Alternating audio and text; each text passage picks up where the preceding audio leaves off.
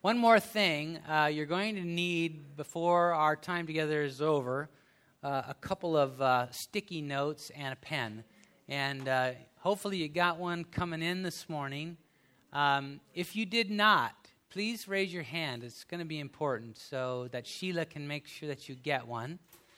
Everybody's got a little pad of sticky notes and a pen? If not, raise your hand. Eric doesn't have one. What's wrong with Eric? I don't know. All right. You can be turning in your Bibles to the book of Acts. Acts of the Apostles is actually the full name of the book. There's 66 books in this one book, and there's a place in the Bible, kind of two thirds of the way through, that marks the, the, the boundary between the Old Testament and the New Testament. And the book of the Acts of the Apostles is the fifth book in the New Testament. So when you get to that little boundary marker, there's Matthew, Mark, Luke, John, then you get to Acts. And when you find Acts, turn to the 10th chapter, chapter 10. Um, I'm, I have, to be absolutely frank and honest with you, I have been struggling all week uh, with this. Uh, with this message. And here's the reason why. I have, uh, I, for, I usually plan things, I'm usually at least a month ahead in terms of where I think I'm supposed to go in terms of the teaching ministry in our church. And um, so I have been planning on something for the next three weeks, a series uh, that I'll be introducing in just a moment. But I, I all week I've been having cold feet. And I don't really know why. It's not anything, I mean, what I want to share with you today isn't anything controversial in the, in the least, and it's nothing embarrassing. And, but I just kept feeling like, this, are you sure, Lord? Is this really the right thing we should be doing? And it wasn't actually until I was driving up here this morning that the case got settled for me. In fact, Ramona asked me before the service, we were talking about a closing song for the service today and I guess I'm giving it away. There will be a closing song at the, the ser- end of the service. And um, she asked me, "So what are you preaching about today?" And I said, "Well, I don't really know." and then I and then I just I felt the Lord say, "Yes, you do. Stop it." so I'm going to go ahead with this. Uh, and and the reason I'm mentioning that to you is because yeah, not it's it's really kind of uh, Oprah-ish. I think I'm just sort of uh, expressing my my feelings before you. because um, it really doesn't matter to you. But anyway, some of you will remember, some of you will recall that five months ago, this weekend actually, um, was my first Sunday standing in front of you uh, with the, the um, position of pastor of Crossroads. And um, by the way, I'm so this is really a, uh, a diversion, but I, am I'm, I'm so grateful that after, after just five months, so many of you have uh, um, you know, feel confident even already to address me as pastor. That means a lot to me. Um, I mean, it, it's a, a, pastor of a church is, yeah, yeah, in some sense, it's sort of a title, sort of a position, sort of an office, but it, it, it needs to be much more than that. And uh, if there's ever going to be the kind of relationship between a congregation and the pastor, there should be. And that relationship has to be earned. So if in five months' time, uh, many of you, as indicate by the, the ways that you communicate with me, consider me your pastor, that is just a remarkable thing. And I, I am very deeply moved by that. But will you uh, accept this from me? I would really appreciate you if you just call me Randy not Pastor Randy. And, and, and it's just a personal thing, and I don't, and please don't feel offended uh, in any way. It's just, you know, I don't, I don't want to reciprocate by, by calling you, you know, Plumber Joe or, you know. so just, just Randy is great, all right? um, I guess Joe's not a plumber, though. He's a truck salesman. Truck salesman Joe. Anyway, you will recall some of you that five months ago, and I don't blame you if you don't, all right? But some of you will remember that five months ago, when, we, when I first stood before you as your pastor, I took five weeks to talk about this a vision of hope. the vision of Crossroads, not a new vision. I came, and one of the reasons why I felt drawn to uh, accept the assignment of um, partnering with you in this ministry was because the vision that had been established in this congregation uh, back when it was first founded was something that deeply resonated with my own soul. And so it was easy for me to stand before you and kind of collectively uh, take a look again and say, this is, this is the vision. And when we talk about vision in a church, we're talking about what we picture or imagine that God wants to make of us the image that he's painting. I picture the Lord um, with a big canvas, and, uh, and he's painting this glorious picture. It's not finished yet, but we, he gives us just a little insight, a little imagery in our mind. We can kind of see from the outlines and the, and the color palette, we kind of get a, an idea of what it's going to become. That's vision. That's vision. And um, so you'll recall, some of you, that we talked about how the vision for Crossroads involves five words comfortable, dynamic, caring, solid, joyful. And we talked about uh, the vision statement for our church being that we want to be a comfortable place to seek, a dynamic place to worship, a caring place to heal, a solid place to grow, and a joyful place to serve. That's the picture that we see and, and, and imagine God painting of us. And Frank or Sheila, could maybe you close uh, one or both of those doors back there? Got some happy kids. Either that or some very harried uh, teachers. I'm not sure which. but today, I would like to ask you now, five months later, to join me in a three part discussion today, next week, and the week after that not about our, our vision, what God is, is causing us to become, but our mission, um, which is what, our, what has God called us to do? What has God called us to do together? And I, I don't know about you, but I have been, I've been, uh, uh, you know, I, I, received the Lord as my Savior. I, I, came to a faith in Christ at a very young age. I'm a lifer in this organization. And I, um, I was, how many of you know what the cradle roll is? Yeah, you don't. Okay, well, cradle roll used to be an expression that church people used for the, you know, they had a, a roll, a list of the babies uh, that belonged to the congregation or a part of the congregation outside the, the, the nursery, the cradle roll. I was on the cradle roll. so I, I know about church and church life. And, and I'll tell you what, I don't want to spend one more stinking day just doing church. I want to be part of a mission, an assignment from God.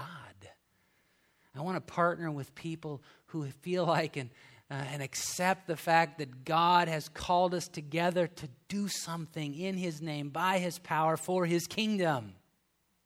And I believe that that's what Crossroads is. And that's why I'm here, because I want to be part of that. So I would like to talk with you over these next few weeks about a mission possible, a mission that God has given to us. And I, again, I'm not creating this, I'm, I'm kind of restating something you already know. I've read all your documents. I've, I've looked at all of the stuff that form the, the musings and the contemplations of what God called this church to be in its inception. And I and my heart rings with that. I am I am I want to be partnering with you in the fulfillment and seeing that uh, mission fulfilled, that assignment from God fulfilled. And I think it has three parts. I think that God has called Crossroads. And by the way, let me also say this that if you're visiting with us, I understand that this may seem self serving. You came to hear about God today. Trust me, I'm going to be talking about God. We're going to be reading the Bible. You didn't come to hear about Crossroads. I know all of that. But if you're visiting with us, I assume that you might want to at least know, you know something about this outfit. And so, if, if nothing else, you can kind of chalk it up to that. But I believe that the three things that comprise the mission that God has given this congregation, that He's called us to make introductions, to serve as escorts, and to offer assistance. And over the next three weeks, I want to talk to you about what I think those things mean. And you're going to find, oh, yeah, that's right. That's right. And some of you will think, will remember, oh, yeah, that's why I'm part of this outfit. And some of you will go, wow, I want to be part of that outfit. And some of you will go, oh, I didn't know that, but now I do. so let's talk about mission possible. And, and um, here's a little statement that I compose. It's not scripture, it's not divine. You don't have to take notes about this. Somebody asked me on the way in when they were looking at the pen and the, and the uh, sticky notes, is there going to be a test today? And no, there's not.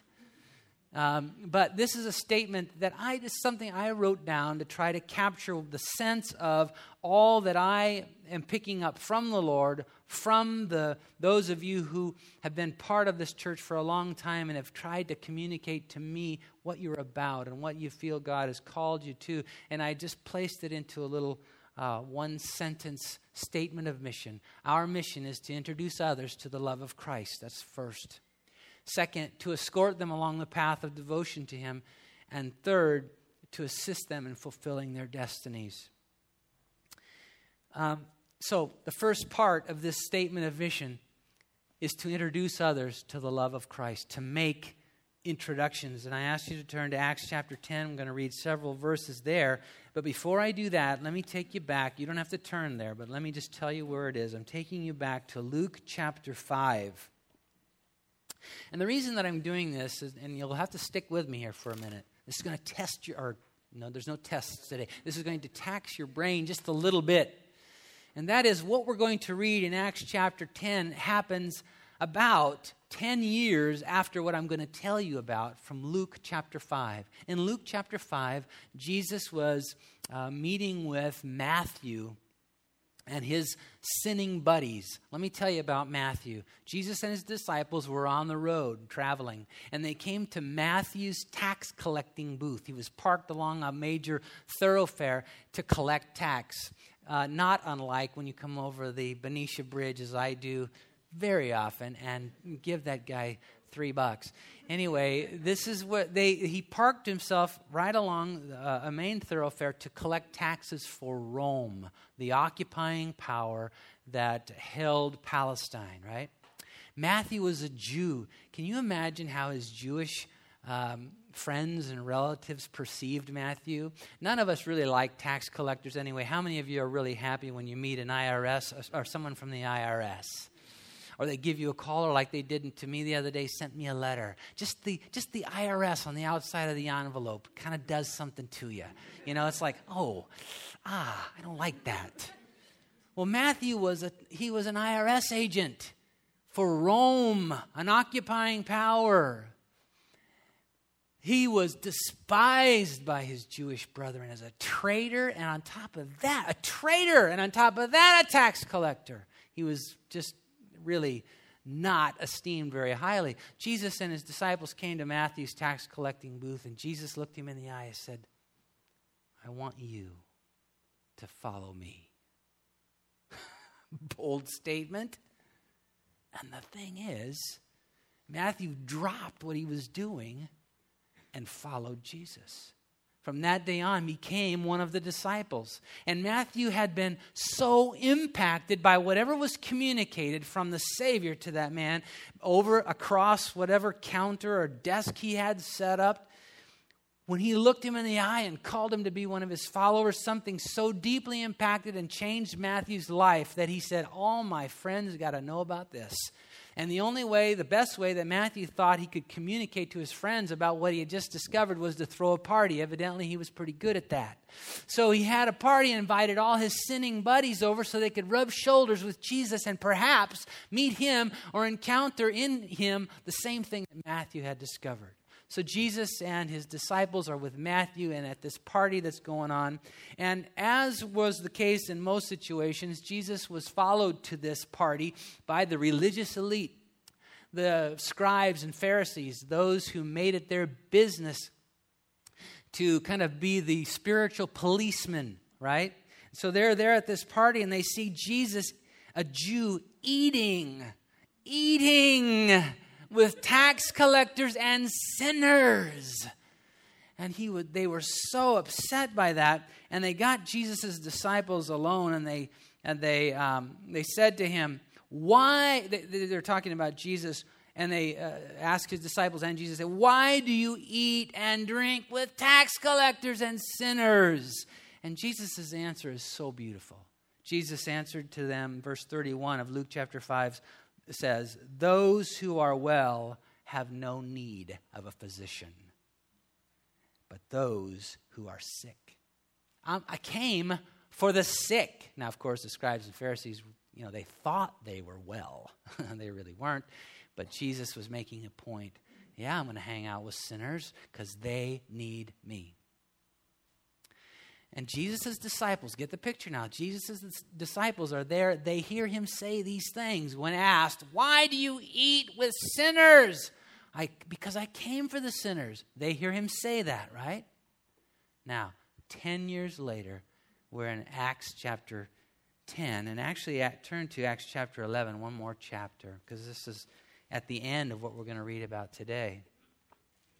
Chapter 11, I'm going to read just the first three verses because chapter 10 is all about Peter, one of the disciples, who goes to the house of a Gentile.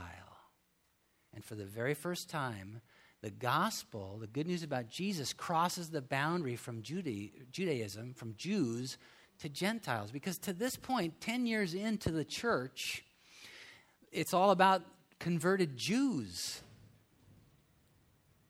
Blast off. It always gets me when that thing kicks, kicks in like that. Sorry. Anyway, um, so the church is populated all by Jewish people. The, the disciples, uh, all of the people who are part, the thousands of people at this point who are part of the church in Jerusalem, they're all Jews. Peter, we're going to read about how he goes to the house of a Gentile, and Gentiles are converted and he reports back to his Jewish brethren, to the disciples, the same guys who were there and heard what Jesus had to say 10 years earlier to the scribes and Pharisees. They, this is what we hear them say. Verse, uh, chapter 11, verse 1. Now the apostles and brethren who were in Judea heard that the Gentiles had also received the word of God. And when Peter came up to Jerusalem, those of the circumcision, that means Jews, those of the circumcision contended with him, saying, you went into uncircumcised men and ate with them? Who does that sound like? Yeah. In 10 years, something of a Pharisee, a Pharisee has sprouted up in even the disciples. Boy, it happens fast. There's a little Pharisee inside of every one of us. There is. Because Phariseeism, I don't even know if that's a word, is about meism, protecting my little world, my little scheme, my little viewpoint, my little perspective. And if you violate that, then you're them. You're on the outside. It's an us and them. And you've heard me say this once, if not a hundred times. Get ready, you'll hear me say it a lot more. It's not about us. It's not about us. Uh, I think it was last week that the shuttle took off, wasn't that recently? Yes, uh, yes, Pastor, that's right. I don't know.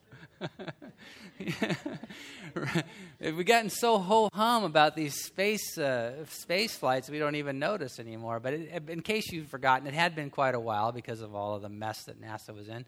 And recently, they fired off another space shuttle when that thing rockets up through the atmosphere and breaks free of the gravitational pull of the earth, you know how much, I don't know, but can you imagine how much thrust is involved in that? How much it takes to shove that projectile out of the gravitational pull of Earth's gravity? That's kind of redundant. Gravitational pull of Earth? a lot. A lot. More than my little PT Cruiser out there has, I can tell you that for sure. and a whole lot more than my little minivan has. you know, there's kind of a gravitational pull in all of our lives towards self centeredness, me first, my little world. Am I getting blessed? How spiritual am I getting? Is God blessing me and my little family? And you know, all of those things are great. God wants to bless you. He wants you to become more spiritual. He wants you to have all of the, depth of relationship that you possibly can have with Him. But you know what? At the end of the day, that's not why He called us. What did He say? He said, Go. Go into all the world and preach the gospel. I'm about ready to fire you like a rocket out of that gravitational pull that always draws you back towards self centeredness. I'm going to thrust you out beyond it. But it's a perpetual thing. Pharisaism is always kind of giving in to that me first gravitational pull. Jesus is always about firing us beyond it and it isn't easy and it isn't comfortable and it's all the time. Jesus said, You'll be my witnesses in Jerusalem, that's where they were, to Judea, that's the surrounding county, to Samaria, the next county over, to the whole world. He's firing us out beyond it. And Peter escaped the gravitational pull of Pharisaism. I believe God wants this church to, wants me to, wants you to, and we can learn something from how Peter escaped. Uh, and that's why I've asked you to turn to Acts chapter 10 as we deal with the subject of making introductions, which is the most important part of our, or the first part of our uh, congregation's uh, mission. Escaping the gravitational pull of Pharisaism, uh, to me, involves a four step process. Identify, and it's and you know, for me, things are easier to remember if they all begin with the same letter. So I've got identify, intercede, interact, and invite. And I want to see, I want you to look with me and see how these things, these four uh, steps, or, or this process, is part of what Peter experienced um, that allowed him to break the gravitational pull of Pharisaism. And the first of these uh, steps, identify those he has assigned you. Let's start reading chapter 10, verse 1. There was a certain man in Caesarea called Cornelius, a centurion of what was uh, called the Italian regiment. Cornelius was the leader of a hundred men. He was a Roman soldier who had 100 men under his authority. He was stationed in Caesarea. Um, Caesarea uh, Philippi was kind of a Roman outpost in Palestine. And from there, his men kept order and kept Rome's authority in place over um, the Jews. I won't go on to read uh, any more about Cornelius. Let me just summarize and tell you he was a devout man. He, he, was a, he was Roman, he was a Gentile, had no business knowing the true God. He had no natural connections. He didn't have the Word of God, he didn't go to the synagogue. I don't know how it was, but somehow along the journey of his life, he came to have at least a, a desire to know Jehovah, the true God. And he was doing everything he could think of to try to reach out to the true God. But, but he just didn't have any, any understanding, any knowledge. He didn't know how to embrace this God. But God saw him, saw his heart, saw the hunger of his heart, and, and sent a, uh, an angel to appear before him and said to him, Can you imagine? How many of you have had an angel appear to you? That would be an awesome thing. A little startling, maybe a little scary. And here this man all of a sudden has this angel appear before him and says, God has heard you. He sees the longing and hunger of your heart. And here's what I want you to do I want you to go and send some of your men down to the city called Joppa. You're going to go to a certain house. Give them all the specifics of where to go, who to see, what to do. And when you get there, you're going to find a guy named Peter. Drag his sorry bones back here, and he will tell you. He will give you the missing information. He will tell you how to welcome this God into your life who you hunger for. So, so Cornelius does that. He sends his men off to Joppa. They go by the book, they follow the directions the angel gave them, and remarkably, they come to the exact house where Peter's located. In the meantime, this is what's happening to Peter, chapter 10, verse 9. The next day, as they went on their journey and drew near the city, Peter went up on the housetop to pray about the sixth hour. Then he became very hungry and he wanted to eat, but while they were making ready, he fell into a trance. So he's on the roof waiting for lunch stomach's growling. He has a little vision. I have visions sometimes when I'm hungry, but, uh, but this one actually was from God. As opposed to the ones I have, you know, about pepperoni and, and stuff like that. And he saw heaven opened and an object like a great sheet bound at the four corners. So picture an, an inverted parachute, you know, like, uh, yeah, tied up at the top, all right? And um, it was bound at the four corners, descending to him and let down to the earth. In it were all kinds of four footed animals of the earth, wild beasts, creeping things, and birds of the air. All stuff a Jewish boy should not eat. They were not kosher foods.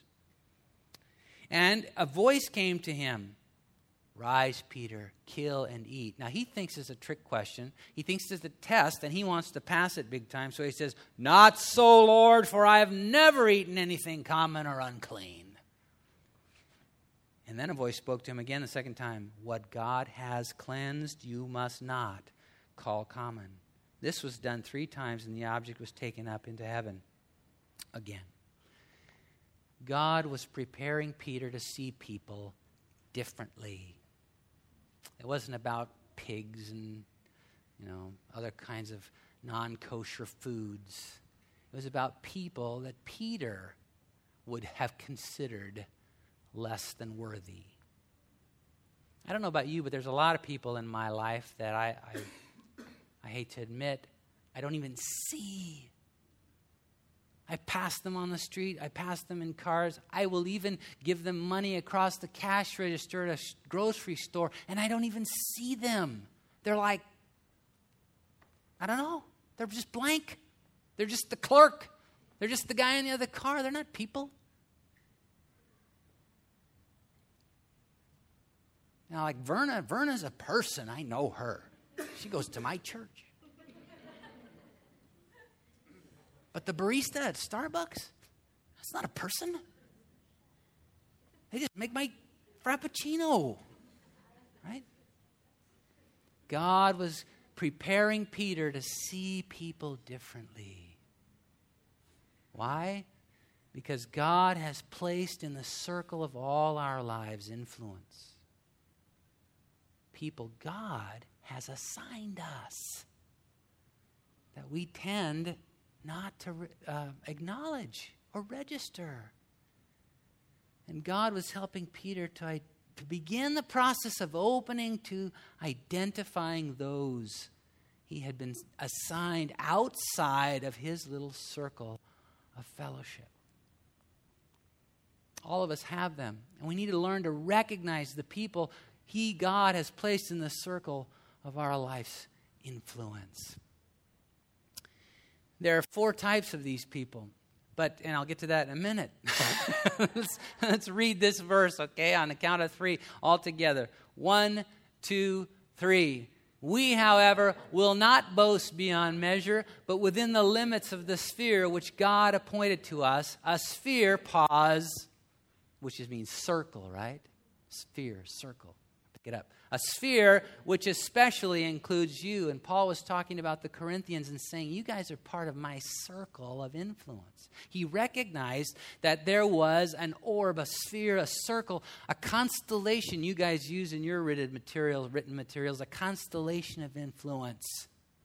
I shouldn't say you guys, we use in our written materials, a constellation of influence. All of us and it, it, just boggles my mind that the God of heaven, who loves those people so desperately, would trust their eternal future to me and to you. But He does. He places them in our lives' influence so that we can introduce them, make an introduction to His love and forgiveness.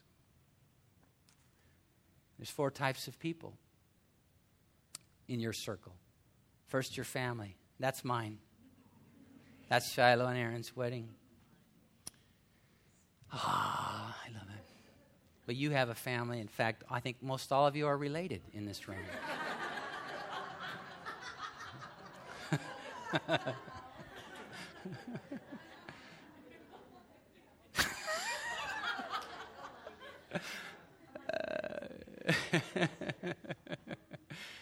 anyway, these, people in your family are the toughest ones a lot of times. And I think it's a remarkable testament that there are so many family connections in this church because it's very difficult. They, they're the ones that know you best and they watch you like a hawk, and they see they see where the rubber meets the road. You claim to be a follower of Christ? All right. Let's see. And they'll watch, and they'll watch, and they'll watch, and they'll watch. But they make no mistake about it. They're in your circle. I have a brother who's in my circle of influence who is far from God. And I have shared with him and shared with him, but he, you know, the, the day is still coming for him to really give his life to the Lord. Friends and neighbors, we are in the process. In fact, the sign went up on our house on Friday. We're selling our home in San Jose. But God sent us there six years ago, not just to buy a house, but to live next door to Vi, Tom, and Tommy, across the street from Peter and Jennifer and Samantha, two doors down from, from um, I can't think of their names, they moved away. Escapes me. Sorry, it's old age. How about next door to Bob and to Shahana? two doors down and across the street from Susan. That's why God sent us there. He placed us there for them. A lot of things that you know, you, you think about the cube where you sit at work, or the desk, or whatever it is, where, wherever office where you are. You're not there by chance. Oh, you you know you you complain because you don't have a view, or you don't have a window, or whatever. Uh, you know how much that matters to God? Not much. Ah. But the person who sits on the other side of the cube wall, oh, that person matters a lot to him. The people in the office next door, oh, they are precious to him. And he put you there for them. So that brings us to business or school associates. Frequent contacts. All right, you got me there. Now, I visit Starbucks every day. And what happens is, well, I won't go into that. But anyway, I, so I've started praying for Winnie and Stephanie. I change my route sometimes, you know, uh, because of various things. So, but I, so I know where all the Starbucks are in the entire county. And currently, my current stop is at one in the Safeway store by my house. And usually the two girls that are working there when I go in are Winnie and Stephanie. I got their names, and I, I pray for them. I've started to pray for them.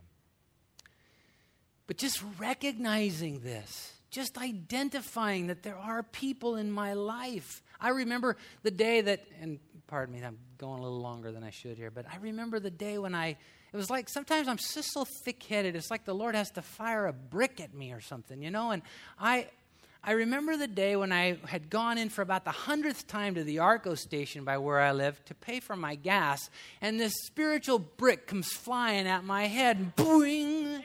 I all of a sudden realized this guy is here every stinking day, and I don't know his name.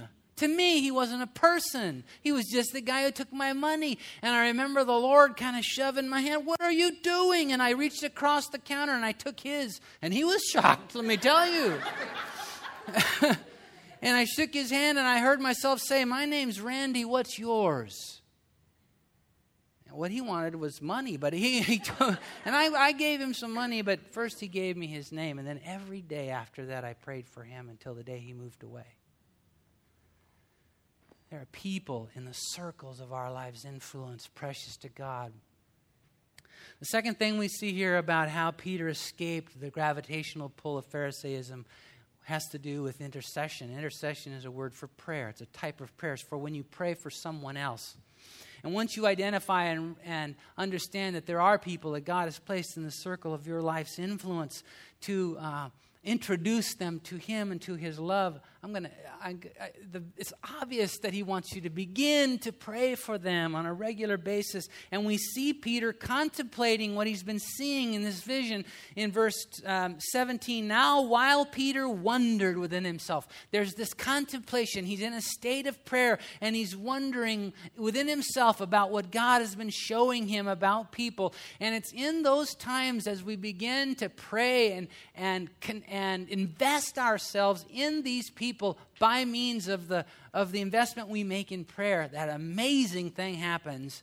We begin to hear their knocks on the door. And that's what happens to Peter. He's up there and he's, and he's in this state of prayer, and he hears the knock at the door of the people that Cornelius sent saying, um, Is there a guy named Peter here? Uh, he's supposed to tell us about God.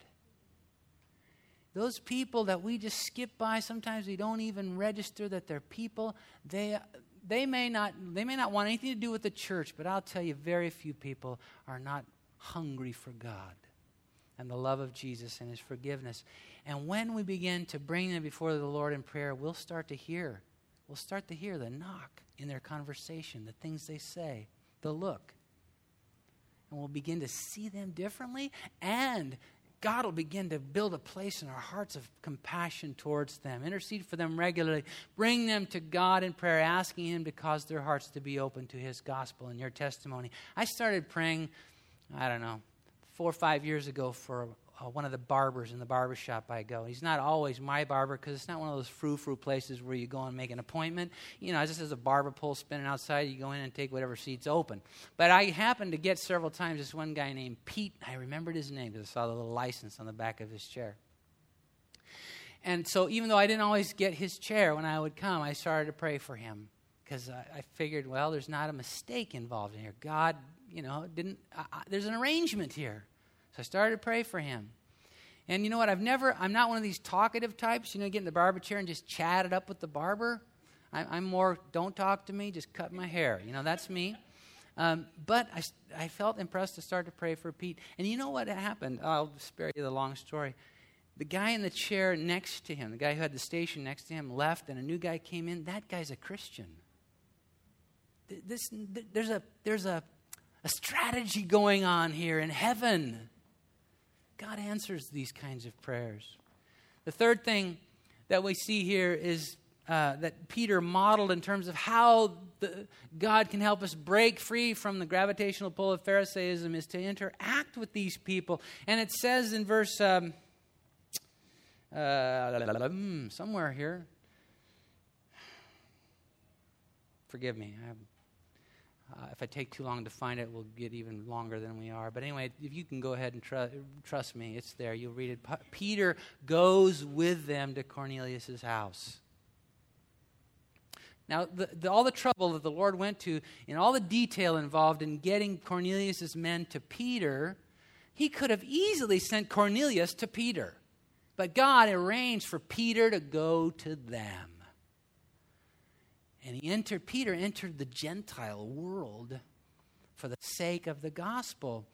And we need to find ways to interact with, to, to spend time with, to be with these people that God has placed in the circles of our, our lives' influence. Because when we seek ways to be with them and build genuine, genuine friendships with them, they get to know us by what they see of Jesus in us. The better they get to know you, the more of him they'll see. One night, my wife and I were walking her dog. See, I said it right this time.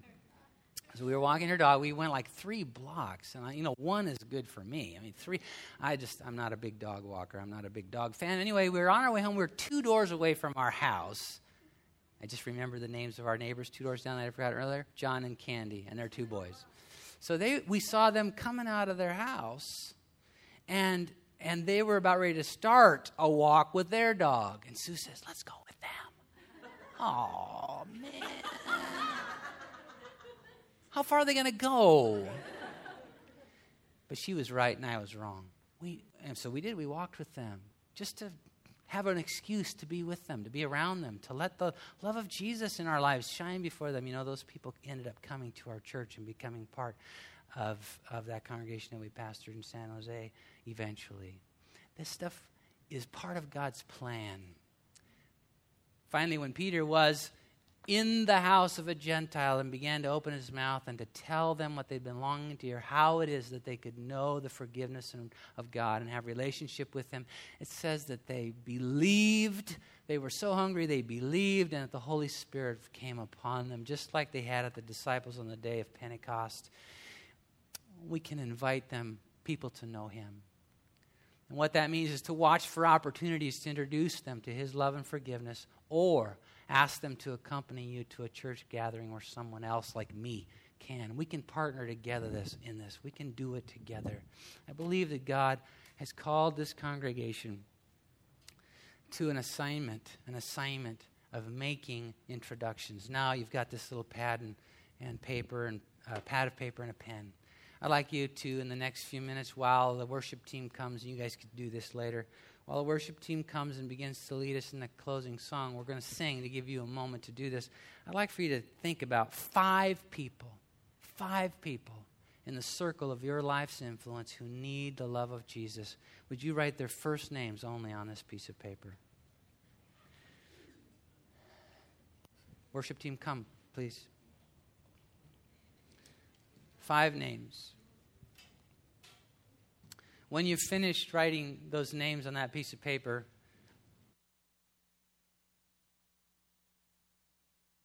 to bring your piece of paper and stick it up on the wall right under this thermostat over here. Just put it on this wall. Make yourself a copy. So you're going to make two copies, right? One you're going to stick on the wall, one you're going to stick in your Bible or your or your wallet or something like that where you'll see it. And we're going to begin to do this stuff more purposeful way. Worship team, lead us while we write.